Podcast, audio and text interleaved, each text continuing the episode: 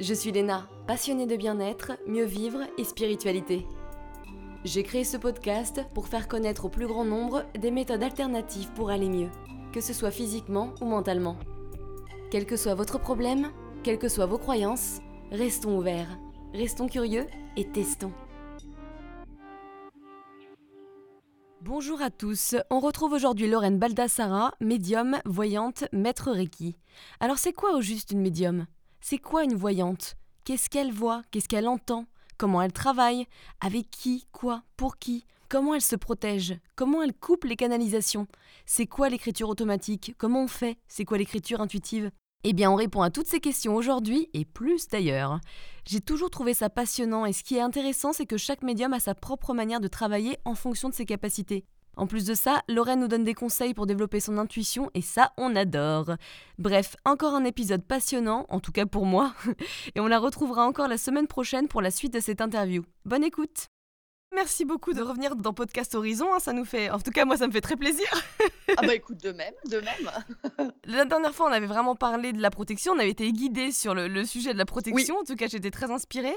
Euh, aujourd'hui, on va un peu plus parler de ton don, mais aussi de tes séances pour que les gens comprennent un peu plus comment ça se passe, qu'est-ce que tu vois, qu'est-ce que tu ressens, mhm. euh, et parler un petit peu de, de tout ça. D'accord. Alors, moi d'abord, ce que je voudrais savoir, je sais plus trop, je crois pas qu'on en avait parlé, mais je préfère proposer la question. Est-ce que pour toi c'était un don ou au contraire un poids quand tu as redécouvert ce don? Est-ce que tu étais ravie ou de cette ouverture ou plutôt inquiète?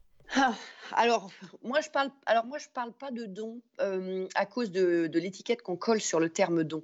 Généralement le, commun des mortels euh, euh, considère qu'un don bah, c'est quelque chose qui est donné à des êtres exceptionnels et donc à quelques privilégiés et que les autres ne peuvent pas. Donc pour moi je parle plutôt d'une faculté. Ouais, c'est pas mal. C'est plus humble. Voilà, je préfère parler moi d'une faculté effectivement qui va être plus développée. Certains c'est la peinture, d'autres la cuisine. Bon, eh bien pour certaines personnes ça va être la, médiumnité, mais euh, bien sûr en fait euh, une médaille a toujours deux faces. Donc, euh, bien sûr, quelque part, vu de l'extérieur, les gens considèrent souvent et me disent souvent Oh là là, tu as beaucoup de chance, j'aimerais tellement pouvoir entendre.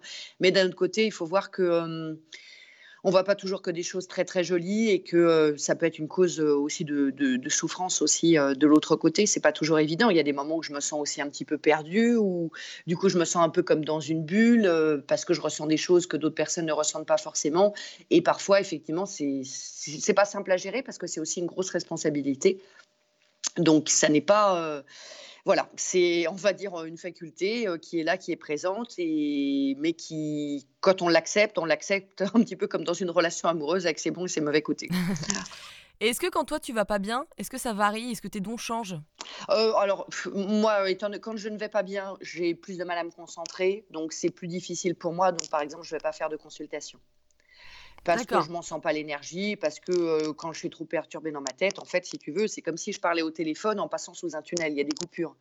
Donc effectivement, mon état intérieur est, vraiment fondamental. C'est pour ça qu'en fait, en, fait, c'est, tu sais, l'image elle est un peu extrême, mais tu vois, c'est un peu comme un mannequin. C'est-à-dire, toi, tu vas voir que la photo euh, de la nana dans le magazine, mais on euh, on pense pas au fait que cette nana, pour obtenir ce résultat, en amont et chaque jour de sa vie, elle doit manger pas plus de certaines calories. Elle va pas avoir le droit de manger ça. Elle va devoir faire tant d'heures de sport par semaine, ben là, c'est un petit peu pareil.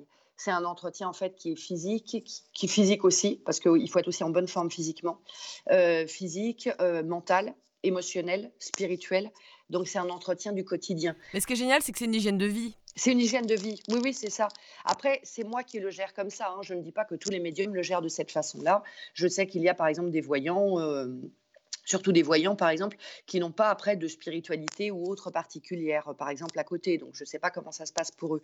Mais pour moi, ça fait partie d'un tout. C'est-à-dire n'étant qu'un canal, qu'un intermédiaire, il est important que j'ai une bonne base et un bon niveau vibratoire et donc que j'ai un bon état euh, de santé physique, émotionnelle et autres pour pouvoir être justement le, le, meilleur vecteur possible.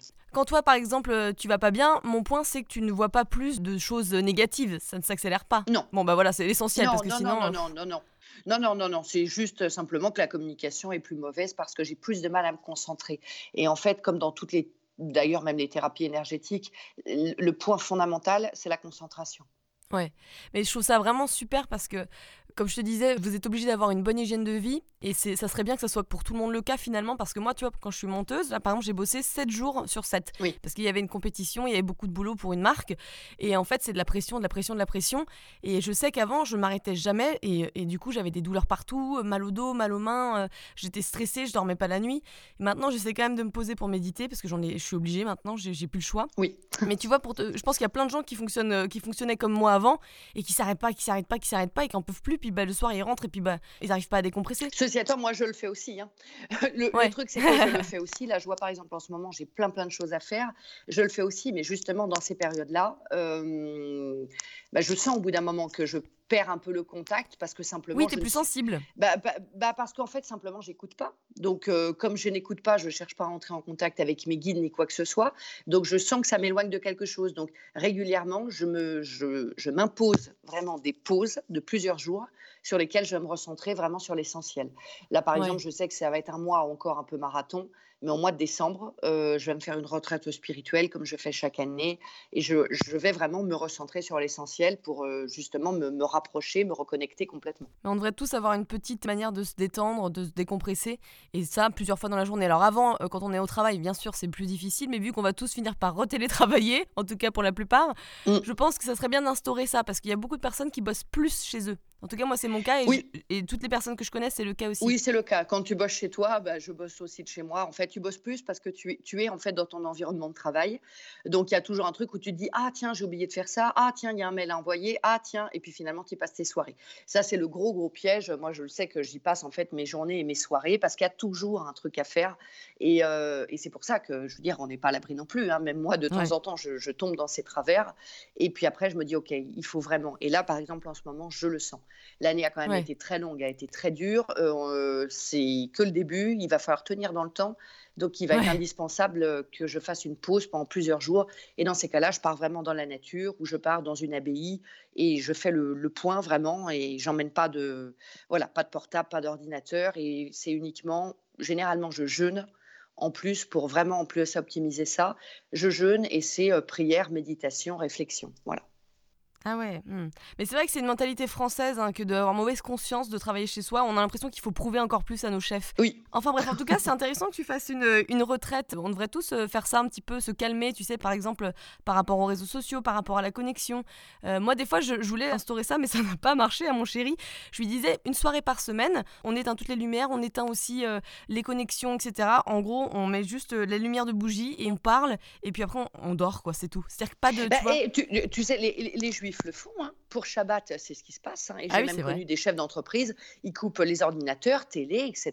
Et voilà, c'est un moment où on coupe tout avec l'extérieur pour être uniquement ce soir-là euh, en famille ou avec les proches qu'on a invités pour, euh, pour fêter Shabbat. Et, et c'est ça qui se passe. ouais. Et j'ai pu le noter chez des personnes qui avaient des grosses responsabilités. Ce moment est vraiment très précieux d'un point de vue religieux, mais aussi pour, pour leur état de santé, leur, leur équilibre global. Hmm. Et surtout là où en plus les gens sont plus dans la peur, dans les doutes, il, il va falloir se ménager des portes parce qu'à un moment donné, le corps ne peut plus.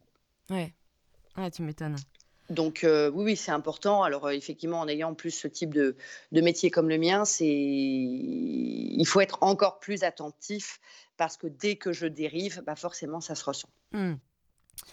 Alors, moi, je voulais aussi euh, préciser que toi, avant d'être médium, hein, tu faisais un autre métier. Tu étais euh, plutôt dirigé Oui. vers les études de juriste, c'est ça? Exactement, oui, oui, j'étais euh, effectivement. Alors, j'ai eu d'abord plusieurs métiers, hein, c'est-à-dire j'ai passé mon, mon bac. J'avais très envie de continuer euh, dans, dans les études, mais ce n'était pas possible financièrement à ce moment-là. Donc, euh, j'ai dû d'abord commencer à travailler pendant plusieurs années et ensuite, quelques années après, j'ai repris mes études et j'ai repris des études en droit et en histoire de l'art. Et moi, j'avais très envie, en fait, de devenir magistrat. Et qu'est-ce qui t'a fait pencher vers la médiumnité plutôt que le- la magistrature? Qu'est-ce qui m'a fait pencher Euh, Qu'est-ce qui m'a fait pencher? Ben, Ça ne m'arrangeait pas. ça ne m'arrangeait pas, mais en fait, j'avais de- depuis déjà très très longtemps, effectivement, en- enfant déjà, hein, j'a- j'avais ce sentiment d'être accompagnée, j'avais un grand, grand, grand intérêt pour, pour l'invisible, j'aimais beaucoup les, aller dans les églises, donc il y avait quelque chose qui était très présent en moi. Et puis ensuite, euh, donc vers une vingtaine d'années, bon, j'ai eu des phénomènes qui se sont beaucoup développés euh, à ce moment-là euh, spontanément. Et pour ça, il faut écouter l'épisode numéro 1 avec toi. Exactement. Exactement, écoutez l'épisode numéro 1. Mais euh, ça me faisait extrêmement peur. Donc euh, j'ai choisi en fait de ne pas ouvrir la porte là-dessus. Bon, il, il faut dire aussi que dans mon contexte, c'est un petit peu particulier parce que dans ma famille, quand j'avais à peu près 11-12 ans, en fait, est devenu témoin de Jéhovah. Or, chez les témoins de Jéhovah, c'est quelque chose qui est euh, complètement euh, proscrit. Hein. On n'a pas du tout le droit, euh, tout ce qui est divination, etc., est absolument proscrit. Donc, je ne pouvais pas laisser parler ça en moi non plus. Ça aussi semé une graine de doute dans mon esprit. Donc, ça, a beaucoup cultivé la peur en moi par rapport à tout ça. Donc, il n'était pas question d'ouvrir la porte là-dessus. Et puis, les années sont passées. J'ai fait mes études de droit. J'ai commencé à préparer le concours de la magistrature. Et à ce moment-là, Attends, je te coupe, mais excuse-moi, toi, tu n'étais pas témoin de Jéhovah du coup? Euh, Non, c'est-à-dire que bon, bah, je devais suivre. Hein, voilà, quand on est enfant et adolescent, on doit faire ce que disent les parents. Mais euh, non, j'ai jamais été euh, personnellement ça. En fait, ça n'a simplement jamais touché mon cœur. Ok. Et ça, c'est quelque chose qui ne se contrôle pas. Alors, je ne dis pas que ça n'est pas une bonne voie pour certaines personnes. Chacun a le droit de faire les, ses choix pour lui. Mais moi, j'y ai pas trouvé, non, j'y ai pas trouvé Dieu, j'y ai pas trouvé ce que, ce que je cherchais. Et donc, bon, c'était un petit peu contrainte et forcée, hein, du coup. Donc, euh, dès que j'ai pu euh, partir à 18 ans, j'ai arrêté effectivement euh, d'y aller. Bon, mon choix était tout fait par rapport à ça. Mais malgré tout, il y avait quand même une, une graine qui avait été germée avec des, des peurs, des doutes, quelque chose, c'est un petit peu particulier hein, euh, quand même. Hein. On vit un petit peu en vase clos, on ne voit rien d'autre, on ne côtoie personne d'autre. Donc tout le monde a le, même discours, la même pensée, même si j'y adhérais pas. Il y a du coup quand même quelque chose qui est là et avec lequel, eh bien après, on, doit se débrouiller un petit peu. Donc du coup, j'ai choisi bah, de ne pas me diriger vers ça. Et, quand euh, je me suis rapprochée après quelques années après, euh, et donc est venu ce moment de préparer le concours de la magistrature. Et puis entre-temps, j'avais fait d'autres activités, j'avais monté une, euh, une boîte dans l'immobilier, etc. Donc je devais faire un choix. Et à ce moment-là, tout simplement, je suis tombée malade. Euh, ça m'a obligée à me mettre à l'arrêt complètement pendant une bonne année, même quasiment deux ans. Ah oui. Et j'étais plus en mesure du tout de faire quoi que ce soit. J'étais extrêmement fatiguée. Donc il y a eu un arrêt forcé que j'ai extrêmement mal vécu, que j'ai vécu comme une injustice, mais qui m'a amené à me poser la question. Et des personnes qui m'ont accompagnée m'ont dit à ce moment-là, pose-toi la question, pourquoi ton corps ton corps n'en peut plus parce que tu n'arrêtes pas de courir, parce que est-ce que tu cours dans la bonne direction? Et donc ça a été une grosse remise en question. De là, j'ai euh, entendu parler du Reiki, et de la lithothérapie, donc le travail aussi avec les pierres. Et euh, j'ai décidé de, franchir le pas en me disant, OK, il faut que je vois un petit peu ce qui se passe de ce côté-là et je verrai bien. Et donc petit à petit, ben, je me suis initiée au Reiki. Hein, ça a été vraiment mon outil premier. Après, j'ai euh, enchaîné sur euh, la découverte des minéraux, des pouvoirs thérapeutiques des minéraux. Et puis petit à petit, je me suis dit, OK, je me sens bien avec ça. Et je sens que c'est vers ça qu'il faut que j'aille. Donc je me suis accordé du temps. un long moment parce que c'était un choix quand même qui était c'était important comme choix, hein, c'était pas n'importe quoi. Et donc j'ai fini par prendre mon courage à deux mains et me dire ok, je pars dans cette direction. Donc j'ai laissé derrière moi tout ce que j'avais entrepris, j'ai euh, voilà fermé euh, ce que j'avais dans l'immobilier euh, et j'ai arrêté un petit peu les activités en cours et j'ai décidé à partir de là de me former et d'ouvrir mon cabinet d'abord en lithothérapie et euh, en reiki. Et par la suite, au fil des années, j'ai continué à me former, notamment au travail avec les sons, mmh. qui est vraiment un outil que j'adore, notamment le travail avec les bols tibétains. Et puis, après, au fil du temps, je suis rentrée par l'énergétique et j'ai fini par me dire, mmh. OK, et, et le reste? Et donc c'est venu, mais tout en douceur parce que je ne voulais pas que ça aille trop vite. Et progressivement, eh bien, je me suis aussi un petit peu initiée à cette communication justement avec l'invisible, euh, avec beaucoup, beaucoup de prudence, donc vraiment pas à pas pour voir un petit peu ce qui se passait. Ouais. Mais c'est marrant quand tu parles de fait d'avoir été malade pendant deux ans. Ben moi, ça a été à peu près la même chose. Alors, je dis pas que c'est similaire, mais souvent, il y a quand même des, gros coups qui nous paraissent complètement injustes. Hein, moi, ça fait deux ans et demi que j'ai des gros problèmes de, de jambes droites et du coup, je peux pas marcher, je peux pas sortir. Enfin, c'est es handicapé, quoi. C'est c'est insupportable, tu peux rien faire. Et c'est vrai que du coup, bah, c'est depuis ce moment-là que j'ai complètement changé, que j'ai fait un travail personnel, que, bah, ma spiritualité s'est ouverte, que j'ai commencé un podcast, etc. etc. Et j'ai l'impression qu'il y a souvent des gros coups durs, des choses qui nous paraissent horribles à vivre et qui nous font vraiment évoluer.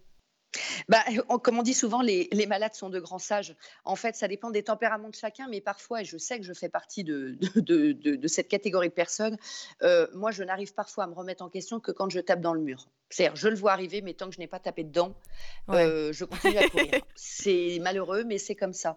Donc, avec le recul et des années après, parce que ça a quand même été très difficile à gérer ces problématiques de santé, euh, j'ai réalisé qu'en fait, ça avait été quelque part une bénédiction parce que il est vrai que s'il n'y avait pas eu ça, je ne me serais pas remise en question.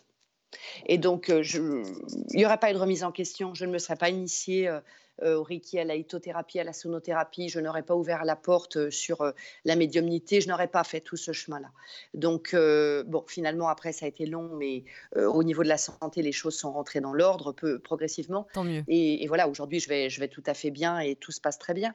Et, mais, mais c'est pour dire, parfois, l'univers, en fait, ben, nous, nous parle tel qu'on a besoin d'être euh, tel qu'on a besoin de nous parler et donc vont s'adapter à chaque personne. Donc il n'y a pas heureusement besoin toujours d'aller dans des drames, mais parfois dans une maladie, dans un deuil, c'est parfois aussi de, ces choses extrêmement douloureuses que peuvent ressortir euh, un déclic en nous, une réflexion et une transformation. Ouais, ça résonne beaucoup en moi ce que tu dis parce que j'aurais jamais changé de mentalité si jamais je n'étais pas blessée, tu vois. Donc euh, je vois très bien ce que tu veux dire. Voilà, c'est pour ça quand des personnes ont comme ça des problèmes dans le corps, par exemple, qui apparaissent très souvent, je leur dis, des problèmes récurrents, hein, bien sûr, hein, pas ponctuel, très souvent, je leur dis, OK, va chercher ce que te dit ton corps. surtout dans des cas où il n'y a pas d'explication médicale à proprement parler. OK, mon corps, il est en train de me dire quoi là? Il est en train de me dire stop à quoi? Qu'est-ce qui, De quoi est-ce qu'il ne veut plus? Voilà. Euh, là, j'ai eu le cas, par exemple, euh, récemment, d'apprendre dans mon entourage proche une personne qui, depuis maintenant un long moment, a un, enrouement, mais extrêmement profond, hein, euh, parle très difficilement, mais médicalement, il n'y a aucun problème. Mais moi, je sais très bien ce qui se passe, c'est que cette personne ne s'exprime pas et, subit des choix qu'on lui impose et ne fait pas euh, elle garde tout à l'intérieur d'elle. Donc, bah, à un moment donné, ça s'imprime dans le corps. Totalement. moi, je suis 100% remplie de somatisation, donc je vois de quoi tu parles. Et bien sûr, et du coup, il faut apprendre à, travailler sur soi et à comprendre pourquoi, d'où viennent ces mots. Et ça se passe aussi dans le silence que, que l'on se met, quoi. Parce que si on n'a pas de silence, on va pas pouvoir euh, réfléchir à ce qui se passe. Oui, et c'est pour ça que se faire de temps en temps euh, chez soi, avec euh, la famille et autres, c'est pas toujours évident. Mais parfois, prendre son baluchon et partir ne serait-ce que trois ou quatre jours, faire une retraite dans la nature, dans une abbaye, euh, euh, faire un jeûne, peu importe, pour se retrouver en dehors de son contexte euh, habituel, pour juste se retrouver seul face à soi, c'est quelque chose d'extrêmement positif pour se reconstruire et se poser les bonnes questions et surtout avoir une réflexion sur soi positive et constructive. Et c'est important de faire ça régulièrement, pas qu'une seule fois dans sa vie, régulièrement parce que bien sûr nous sommes tous des humains. et donc peu à peu, le, on dévie très rapidement du chemin. Même quand on a les, les meilleures intentions du monde.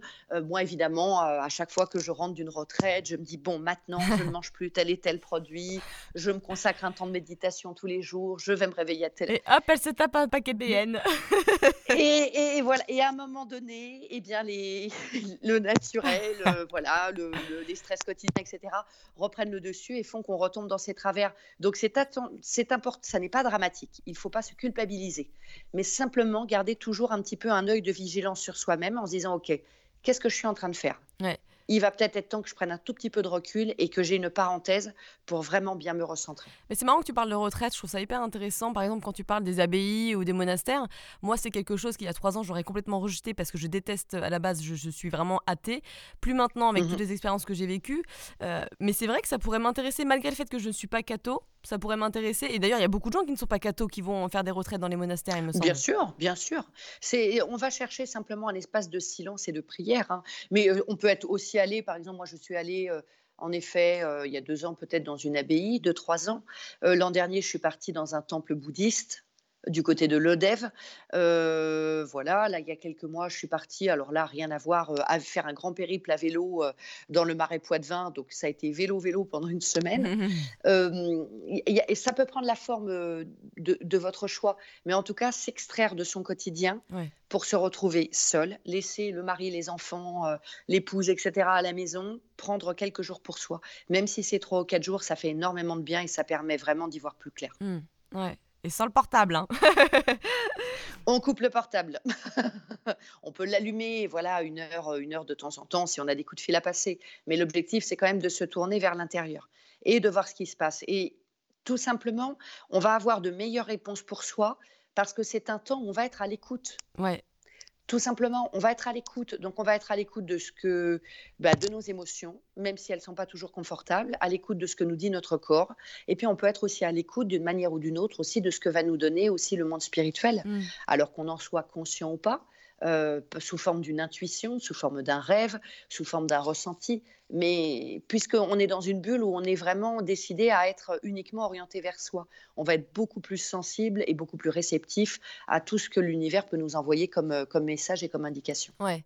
Bah, tu vois, moi, par exemple, c'est vrai que ce qui est dur avec ce que, donc, ce que je vis, hein, c'est un problème de, de genou à la base.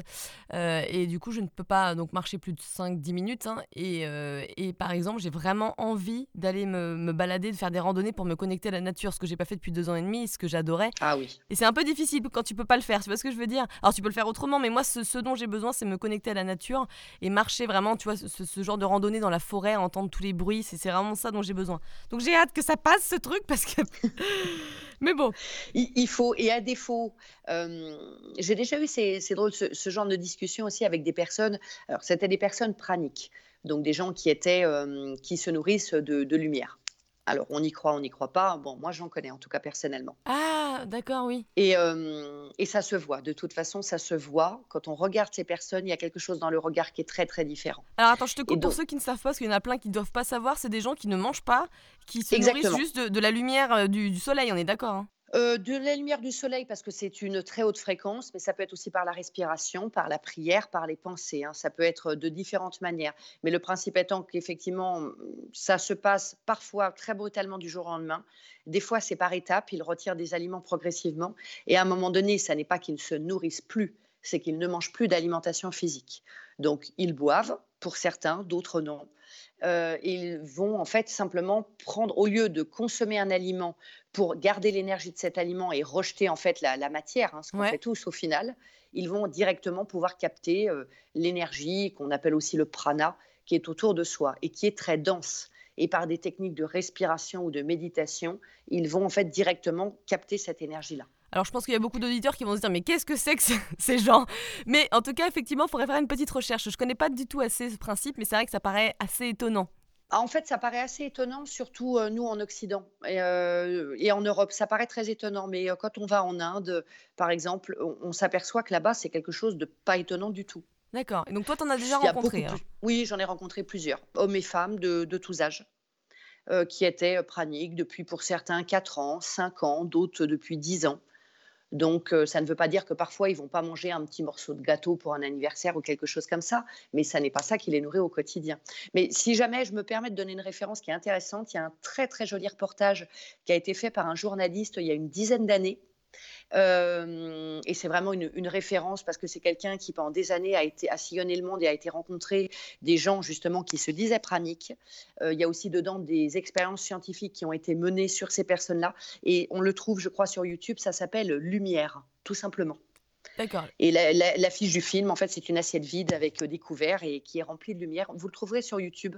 Ça a été fait il y a une dizaine d'années et c'est très très intéressant. Donc n'hésitez pas à aller le regarder. Et donc redis-moi le nom du journaliste? Alors, j'ai plus le nom du journaliste, malheureusement, mais il se présente hein, de lui-même à l'intérieur euh, du, du reportage. Mais donc, Lumière, c'est voilà, c'est très intéressant. Donc, lui n'était pas du tout, enfin, il croyait pas du tout en ces choses-là. Donc, il a eu vraiment envie de mener l'enquête. Donc, il n'y a rien de, de religieux du tout hein, dedans. Euh, c'est vraiment une enquête sur euh, finalement plutôt les, les capacités un petit peu extraordinaires du corps. Et, et je discutais justement avec l'un d'entre eux et que j'avais rencontré il y a quelques années et je lui disais oui mais tu sais quand on vit en ville c'est quand même difficile de méditer de se concentrer euh, c'est dur. Et il m'a dit non pas du tout. Il m'a dit avant d'habiter à la campagne je vivais dans, un tout petit appartement euh, en plein centre-ville. C'est à toi de te créer cet espace de paix et de sérénité.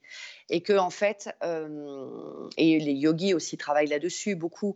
On doit on devrait être capable in fine même en plein milieu d'une ville bondée et sur, surpeuplée et ultra polluée, on devrait être capable de, de créer cette bulle et cette sérénité. Donc j'ai trouvé ça très intéressant parce que ça montre bien que ça n'est pas l'extérieur qui compte. C'est vraiment notre état intérieur. Mais bien sûr, dans un premier temps, on a toujours plus de facilité à se sentir bien et serein quand on est dans un endroit calme, joli et paisible euh, que lorsqu'on est au milieu du bruit des klaxons et de la pollution. Mais in fine, on doit être capable d'arriver à ça et de créer son état intérieur. Et moi, dans une moindre mesure, je vis en ville, je n'en suis pas contente du tout, parce que j'ai hâte d'aller vivre à la campagne, mais pour l'instant, ça n'est pas possible. Donc, je- j'essaye de travailler justement là-dessus, de me dire, OK, tu es en ville, tu es dans une résidence, c'est pas ce que tu veux, mais aujourd'hui, c'est comme ça. Donc, euh, à toi de te créer justement cet espace qui n'existe pas seulement quand euh, tu pars en retraite ou que tu pars en, balade en forêt. Donc, j'essaye vraiment, je me suis créé un, espace de, de, prière et de méditation chez moi dans une pièce et j'essaye vraiment que quand je me consacre à ça, ce soit une bulle dans laquelle je me trouve et une bulle où j'essaye de me sentir aussi bien que si j'étais au milieu d'une forêt. Ouais, ouais, ouais. Mais ça se travaille, c'est comme tout, ça se travaille. Non, mais je suis d'accord, mais même moi, chez moi, tu vois, j'ai pas besoin d'avoir un altar, etc., où je vais faire mes méditations. Je, peux le faire n'importe où chez moi, et même dans le métro, j'en fais, même dans le TGV. Mais ce que je veux dire, c'est ce besoin de connexion à la nature, tu vois, dont, je parlais. qui est très, très, qui est très, très positif, et moi, il me tarde aussi oh d'y retourner. Alors, à défaut, quand je ne peux pas, j'essaie au moins de m'échapper une journée pour pouvoir aller faire une balade, au moins en nature, même si c'est une petite balade, mais ça permet vraiment, et puis de sentir le vent sur son visage. Exactement. de, voilà, de sentir quand on marche dans un chemin de terre, euh, les bruits, les odeurs, les petits animaux qui courent dans les arbres, c'est quand même ce qui est le plus essentiel. Ça nous rappelle en fait l'essentiel. On est d'abord des, êtres reliés à la nature, avant des êtres euh, hyper connectés hein, euh, sur les réseaux sociaux, etc. C'est pas notre nature et il faut qu'on soit très vigilant à ça. Les générations passées n'étaient pas confrontées à ce piège dans lequel nous on, se trouve complètement, du fait qu'en fait on n'a jamais quelque part communiqué autant que maintenant via les réseaux, les ordinateurs, et en même temps, on n'est plus du tout connecté ni aux autres ni à soi-même. C'est vrai, hein, c'est fou. Hein. Donc il faut faire très attention à ça, que la machine ne prenne pas le relais sur l'humain parce que ça ne pourra jamais le remplacer. Alors, à quoi ça ressemble d'être une médium? Parce que je suis sûre qu'il y a plein de gens qui aimeraient savoir un peu plus, et c'est normal. Alors, est-ce que tu entends, tu vois, tu sens, tu sais? Alors moi, c'est surtout, euh, c'est un mélange de clairaudience. Alors est-ce que tu peux nous rappeler justement les différents types de clairaudience, oui, bien clairvoyance? Alors on va avoir chacun, c'est un petit peu comme nos sens physiques, hein. finalement c'est associé au sens physique, on a tous des sens qui sont plus ou moins développés. Certains vont être plus sensibles aux odeurs, d'autres plutôt à la vue, d'autres plutôt au son, à l'ouïe. Et eh bien d'un point de vue spirituel, on a les mêmes sens qui existent. Donc, euh, suivant les, médiums, on va avoir euh, les informations que l'on reçoit par des biais différents. Donc, certains vont être plutôt clairvoyants, c'est-à-dire que ça va être des images comme des photographies ou des sortes de mini-films, de microfilms qu'ils vont percevoir. D'autres, c'est de la clairaudience. Donc, c'est une voix qu'on va entendre soit à l'intérieur de sa tête, soit à l'extérieur. Euh, d'autres vont être dans le clair ressenti, c'est-à-dire que c'est un ressenti physique. Par exemple, on va pouvoir, euh, on va nous donner l'information que la personne a euh, mal, par exemple, dans une jambe, parce que d'un seul coup, on va ressentir une douleur dans la jambe. Donc, il y a plusieurs façons finalement de, de, ressentir les informations. Et bien sûr, le monde invisible va s'adresser à nous en fonction bien de quels sont les, sens par lesquels on recevra mieux le message. Donc, ça peut aussi évoluer, hein, ça dépend. parfois, il n'y a qu'un seul sens. Des fois, il peut y en avoir plusieurs d'associés. Moi, je suis essentiellement clairaudiente. Donc, j'entends essentiellement une voix. C'est une conversation. Euh, clairaudiente, mais il y a aussi un peu de clairvoyance parce que j'ai aussi des images qui peuvent être associées ou des sortes de microfilms. Et euh, un clair ressenti aussi, donc je vais avoir un ressenti global je vais avoir un ressenti. Ça peut être une sorte de frisson, euh, où je vais avoir les mâchoires qui se serrent, ce genre de choses-là. Donc c'est l'association, on va dire, ça va être 60% clair-audience, 20% clair ressenti, 20% clairvoyance. Et, et l'ensemble de ces informations que je vais combiner vont me donner une information globale. Et effectivement, il peut y avoir cette sensation que on sait, mais donc c'est pour moi c'est du clair ressenti. C'est quelque chose que l'on sent à l'intérieur de soi. C'est une forme d'évidence. C'est une, tu sais un petit peu du, la même chose que je ne sais pas quand tu vas croiser quelqu'un et que tu as cette sensation de déjà le connaître ou euh, que je sais pas, tu, tu, vas vouloir prendre ta voiture à un moment donné et puis tu, ne sais pas pourquoi, tu sens qu'il faut pas que tu montes dedans. Tu sais pas pourquoi, tu le sais. C'est juste, tu le sais, tu le sens, c'est dans tes tripes. Ouais, ouais, ouais d'accord.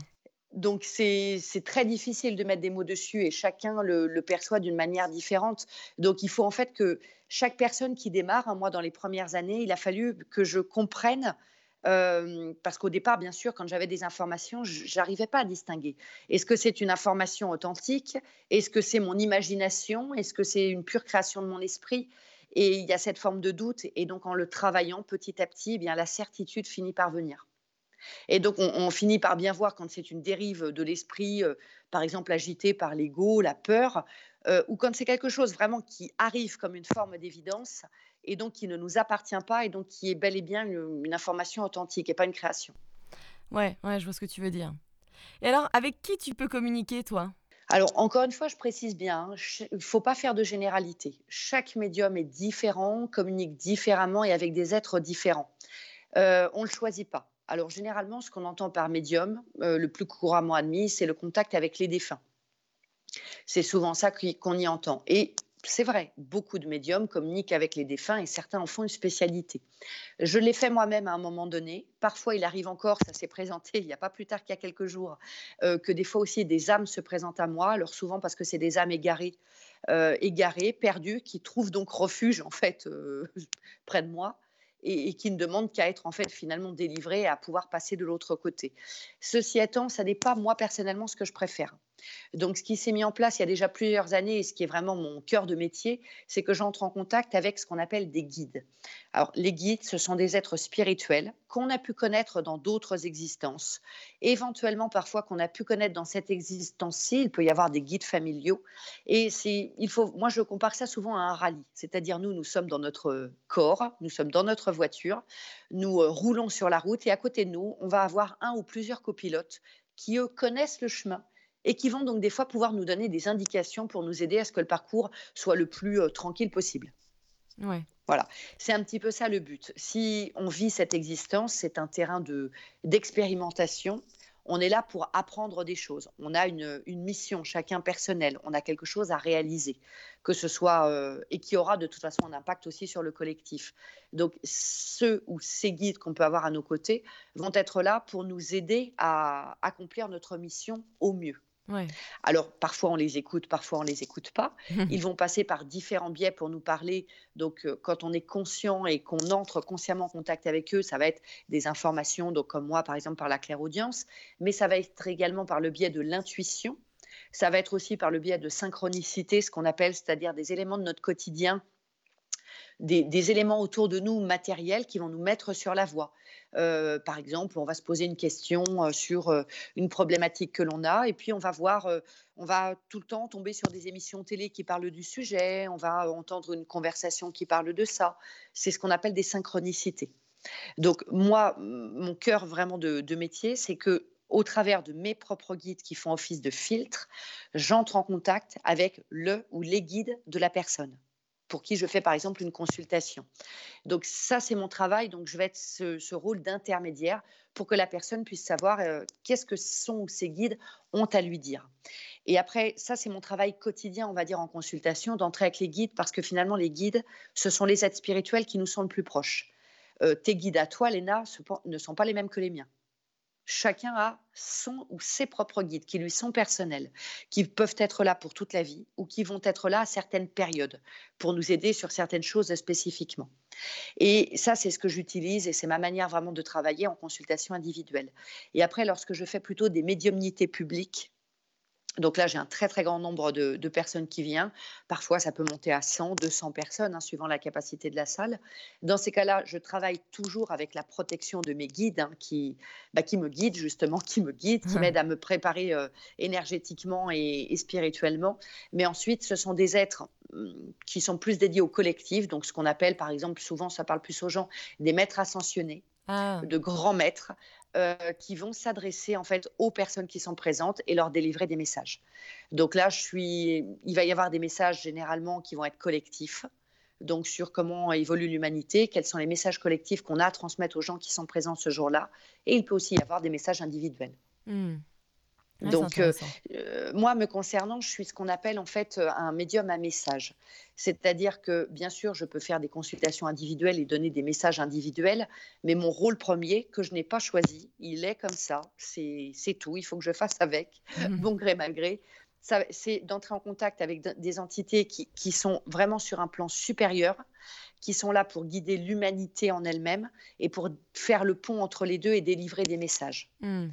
Euh, sur euh, où va l'humanité, ce qu'elle doit remettre en question. Donc, euh, suivant les périodes, parfois je peux recevoir par exemple des, des messages donc, que je prends. Hein. Ça va être sur des sujets très variés. Ça peut être sur l'altruisme, ça peut être sur la nécessité de la spiritualité pour l'humanité, ça peut être sur le devenir du pays, du pays d'un point de vue politique ou autre, par exemple, sur l'année qui va venir. Bah là, avec ce qui se passe. Voilà, Voilà, des des des choses comme ça, en fait. Heu, je ne l'ai pas choisi, c'est comme ça. Alors, c'est un petit peu ma particularité, c'est que des médiums, hem, qui travaillent sur le contact avec les défunts essentiellement, ça, c'est l'immense majorité des médiums, quand même, pour Ouais, beaucoup. Mais après les médiums qui communiquent dont le qui communiquent plutôt avec, heu, des guides ou qui communiquent avec des maîtres ascensionnés, c'est quand même beaucoup plus rare. Mais ouais. ceci étant, je ne l'ai pas choisi, hein, c'est quelque chose qui s'est présenté à moi, mais du coup, il y a aussi tout le poids et toute la responsabilité qui va avec Mmh. et ça, c'est pas toujours facile à gérer. Bah, bien sûr, ouais. Ouais, ouais, ouais.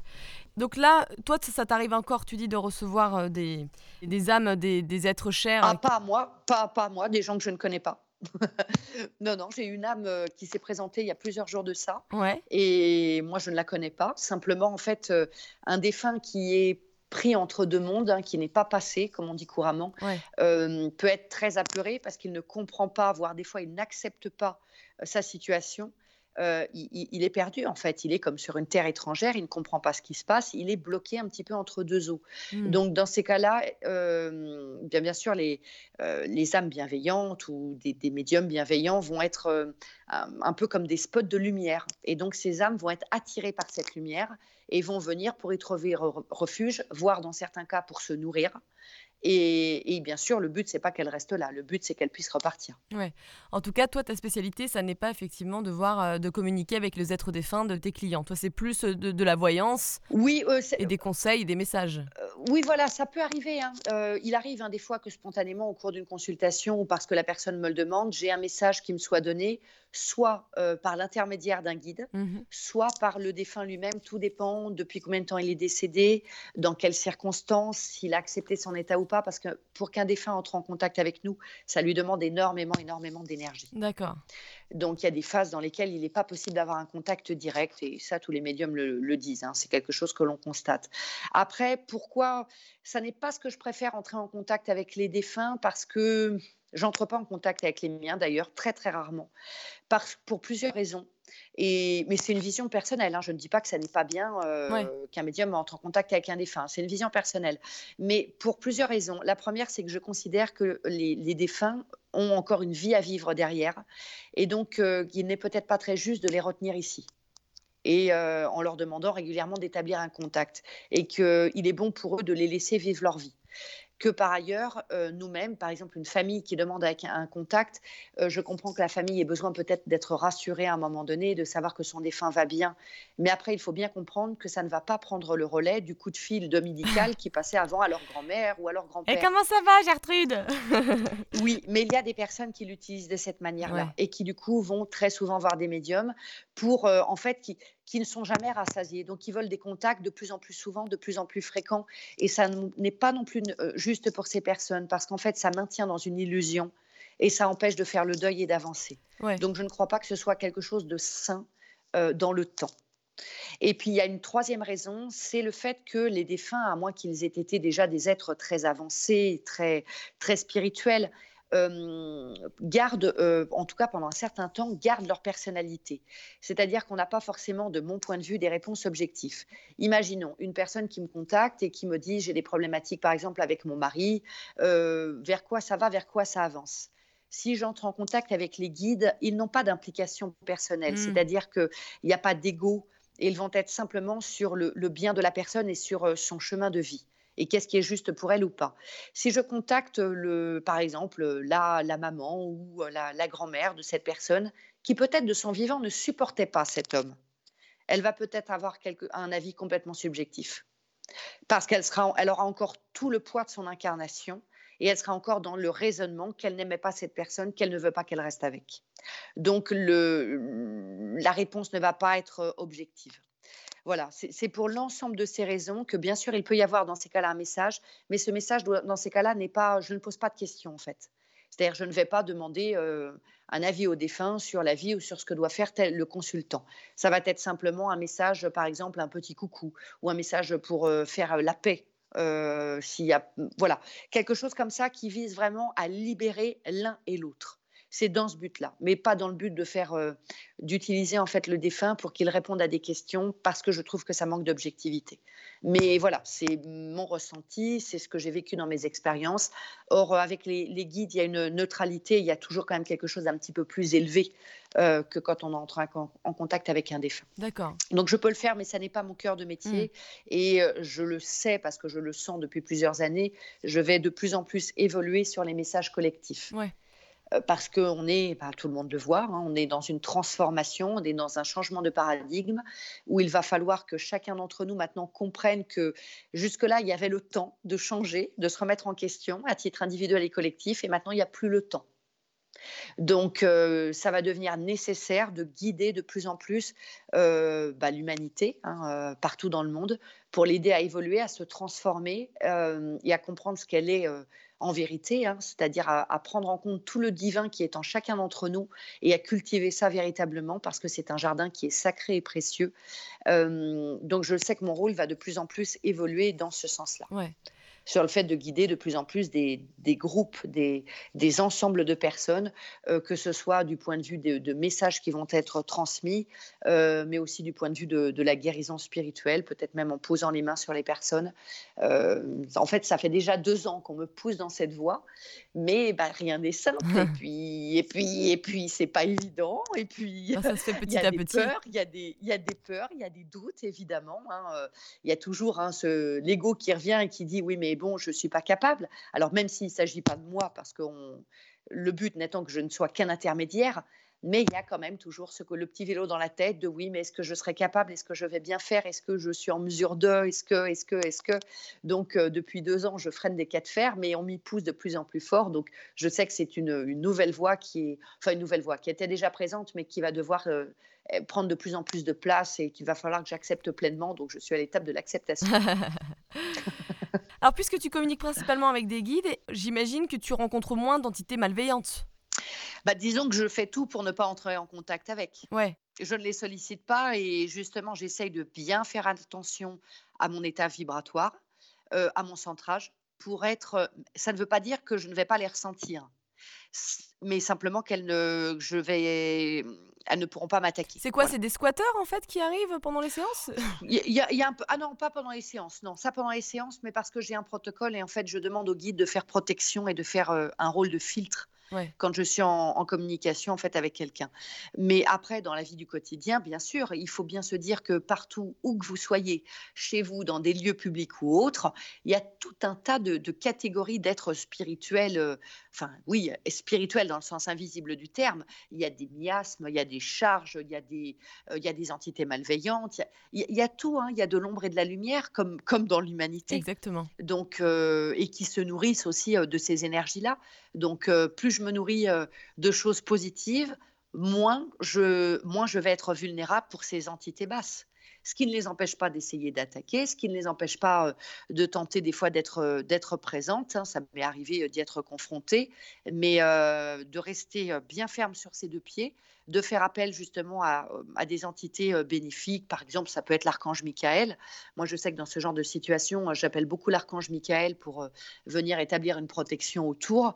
Et, de cette manière-là, y être confronté, on ne peut pas faire différemment, elles existent. Mmh. Donc, on ne peut pas faire autrement. Par contre, on peut s'en prémunir et se protéger pour y être moins vulnérable. Et être en, mesure de lutter si, si, si besoin est. En parlant de métro et de, vie extérieure, est-ce que maintenant tu entends des messages tout le temps, y compris quand tu te balades euh, ou quand tu es dans le métro, ou tu arrives maintenant à fermer les portes? Je ne prends pas le métro. Ah oui, pas oui, du coup à Toulouse. Euh, je sais, il n'y a pas de métro à Toulouse, non? Si, si, il y a, des métros, si, si, mais j'évite autant que faire se peut les, endroits publics qui sont surchargés. J'évite aussi autant que possible les cinémas, tous ces lieux en fait qui confinent énormément de gens parce que c'est très, parce que déjà spirituellement, hein, il y a beaucoup de gens qui ont des choses accrochées sur eux et donc voilà, ça, peut être un petit peu oppressant. Et puis je n'aime pas non plus ce genre, j'aime pas les, les, lieux surbondés. Mais bon, ça, ça tient aussi à ma nature et aussi au fait que je sois autiste, donc ça n'aide pas, voilà, ça, j'évite autant que autant que possible tous ces lieux-là. Mais après, pour répondre à ta question, en fait, moi, j'ai eu la discipline dès le début. j'ai une médium en fait qui m'avait dit si tu ne veux pas être tout le temps envahi, il va falloir que tu poses un cadre. et donc que tu fasses un petit peu comme euh, l'ouverture d'une boutique, la fermeture d'une boutique. C'est-à-dire que tu poses un cadre clair au fait de dire, voilà, quand je suis disponible, je suis complètement disponible pour les messages. Par contre, quand je referme, c'est au revoir, bye bye. C'est tout. Mmh. Et ça, tu le fais comment? Pour ne pas être envahi. Ah bah c'est l'intention que je pose. C'est-à-dire que je vais par exemple avoir une consultation, je me mets à mon bureau quelques minutes avant, j'allume un encens, j'allume une bougie, je salue mes guides, je me connecte, je fais une méditation je demande justement si la connexion est bonne, si on m'entend bien. T'as as la DSL Voilà, en gros, c'est ça. Et voilà, je vérifie aussi que moi, j'entends bien et que c'est fluide, qu'il n'y a rien qui, parasite. Et à la fin, je remercie pour tout ce qui a été donné pour, pour cette personne. Je demande à ce qu'elle puisse être accompagnée aussi. Et je remercie de la confiance qui m'a été faite et de l'aide qui m'a été apportée. Et, et à bientôt. Et, voilà, je, ferme. Tu as dit que tu entendais principalement. Est-ce que c'est ta voix que tu entends ou est-ce que c'est la voix des Non, pas du tout. D'accord, parce que ça dépend apparemment. Euh, oui, non, non, chacun a sa voix. Chacun de mes guides a sa propre voix, sa propre intonation, son propre phrasé. Ils ne parlent pas de la même manière, ils n'ont pas du tout la même énergie, ils n'ont pas du tout la même personnalité, euh, ils n'ont pas le même rythme de débit. Euh, et, avec les guides du coup de mes consultants, c'est la même chose. J'ai certains guides qui vont être. Généralement, les guides sont vraiment dans la ligne directrice du consultant. C'est-à-dire, on a des guides qui nous, qui nous ressemblent. Mmh. Hein, forcément, euh, qui nous ressemble. Donc, euh, quelqu'un qui est très speed, je vais avoir des guides qui vont parler très vite. C'est rigolo ça. Je vais avoir des fois des guides qui vont être très austères. ça dépend vraiment de la personnalité. Donc chaque guide, ce sont des personnalités à part entière. Hein chaque guide est complètement différent. Donc, il y a une base commune dans leur mission, mais chacun est très différent à sa propre approche, ses propres mots. Ils vont aussi choisir leurs mots en fonction de ce qui peut être compréhensible pour la personne qu'ils accompagnent. c'est très, très différent. Donc, non, non, c'est d'ailleurs ça qui distingue, c'est que quand je pense, moi, à voix haute, je pense avec ma voix. Alors que quand c'est une autre entité, c'est très clair, ça n'est pas moi, c'est bien une autre entité. Il n'y a, pas de doute sur la question. C'est une voix qui ressemble à une voix humaine, grave, aiguë, ah, oui, ça oui, qui varie. Oui, oui. oui, complètement, complètement. Plus ou moins grave, plus ou moins aiguë, oui, oui, c'est comme, oui, c'est comme une voix humaine. Sauf que moi, je l'entends à l'intérieur de ma tête et pas à l'extérieur. Est-ce que tu te souviens de la première fois où tu as entendu une voix? Non, j'ai pas de souvenir précis parce qu'en fait, ça s'est fait très progressivement. C'est-à-dire que quand j'ai voulu développer ça, euh, au départ, je n'entendais rien. Euh, et puis petit à petit, j'entendais rien. Et puis du coup, ils m'ont proposé, en fait, on a fait comme à l'école, c'est-à-dire tous les jours, je venais à mon bureau, on a fait des exercices pratiques, c'est-à-dire d'abord, ça a été une dictée de mots, juste de mots. Et donc, je notais sur ma feuille les mots que je croyais entendre. Ah. Et après, on faisait une vérification. Donc, je reprenais le premier mot. Donc, j'allais dire, je crois avoir entendu ciel. Est-ce que c'est ça, oui ou non? Et j'allais essayer d'entendre, est-ce que c'était oui, est-ce que c'était non? Et puis après, quand un mot s'est passé, euh, donc j'avais une association quand même avec des images.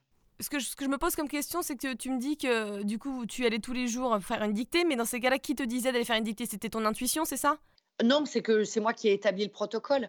En fait, c'est moi qui ai établi le protocole. J'ai proposé qu'en fait, on travaille un petit peu tous les jours. Voilà, par ton intuition, du coup. Euh, oui, oui, par l'intuition. Et puis, bon, j'avais aussi, euh, aussi rencontré une médium avant qui m'a guidée dans les tout premiers pas. Euh, donc, il m'avait conseillé aussi de m'y mettre un petit peu tous les jours. Donc, du coup, j'ai dit à un moment donné à voix haute, bon, bah, ok, voilà ce que je vous propose tous les jours. Je vais me mettre à mon bureau et on va travailler comme ça. Et puis, naturellement, après, le mot qui était associé à une image. Après, du coup, il y a eu des phrases courtes. Mon sujet verbe complément.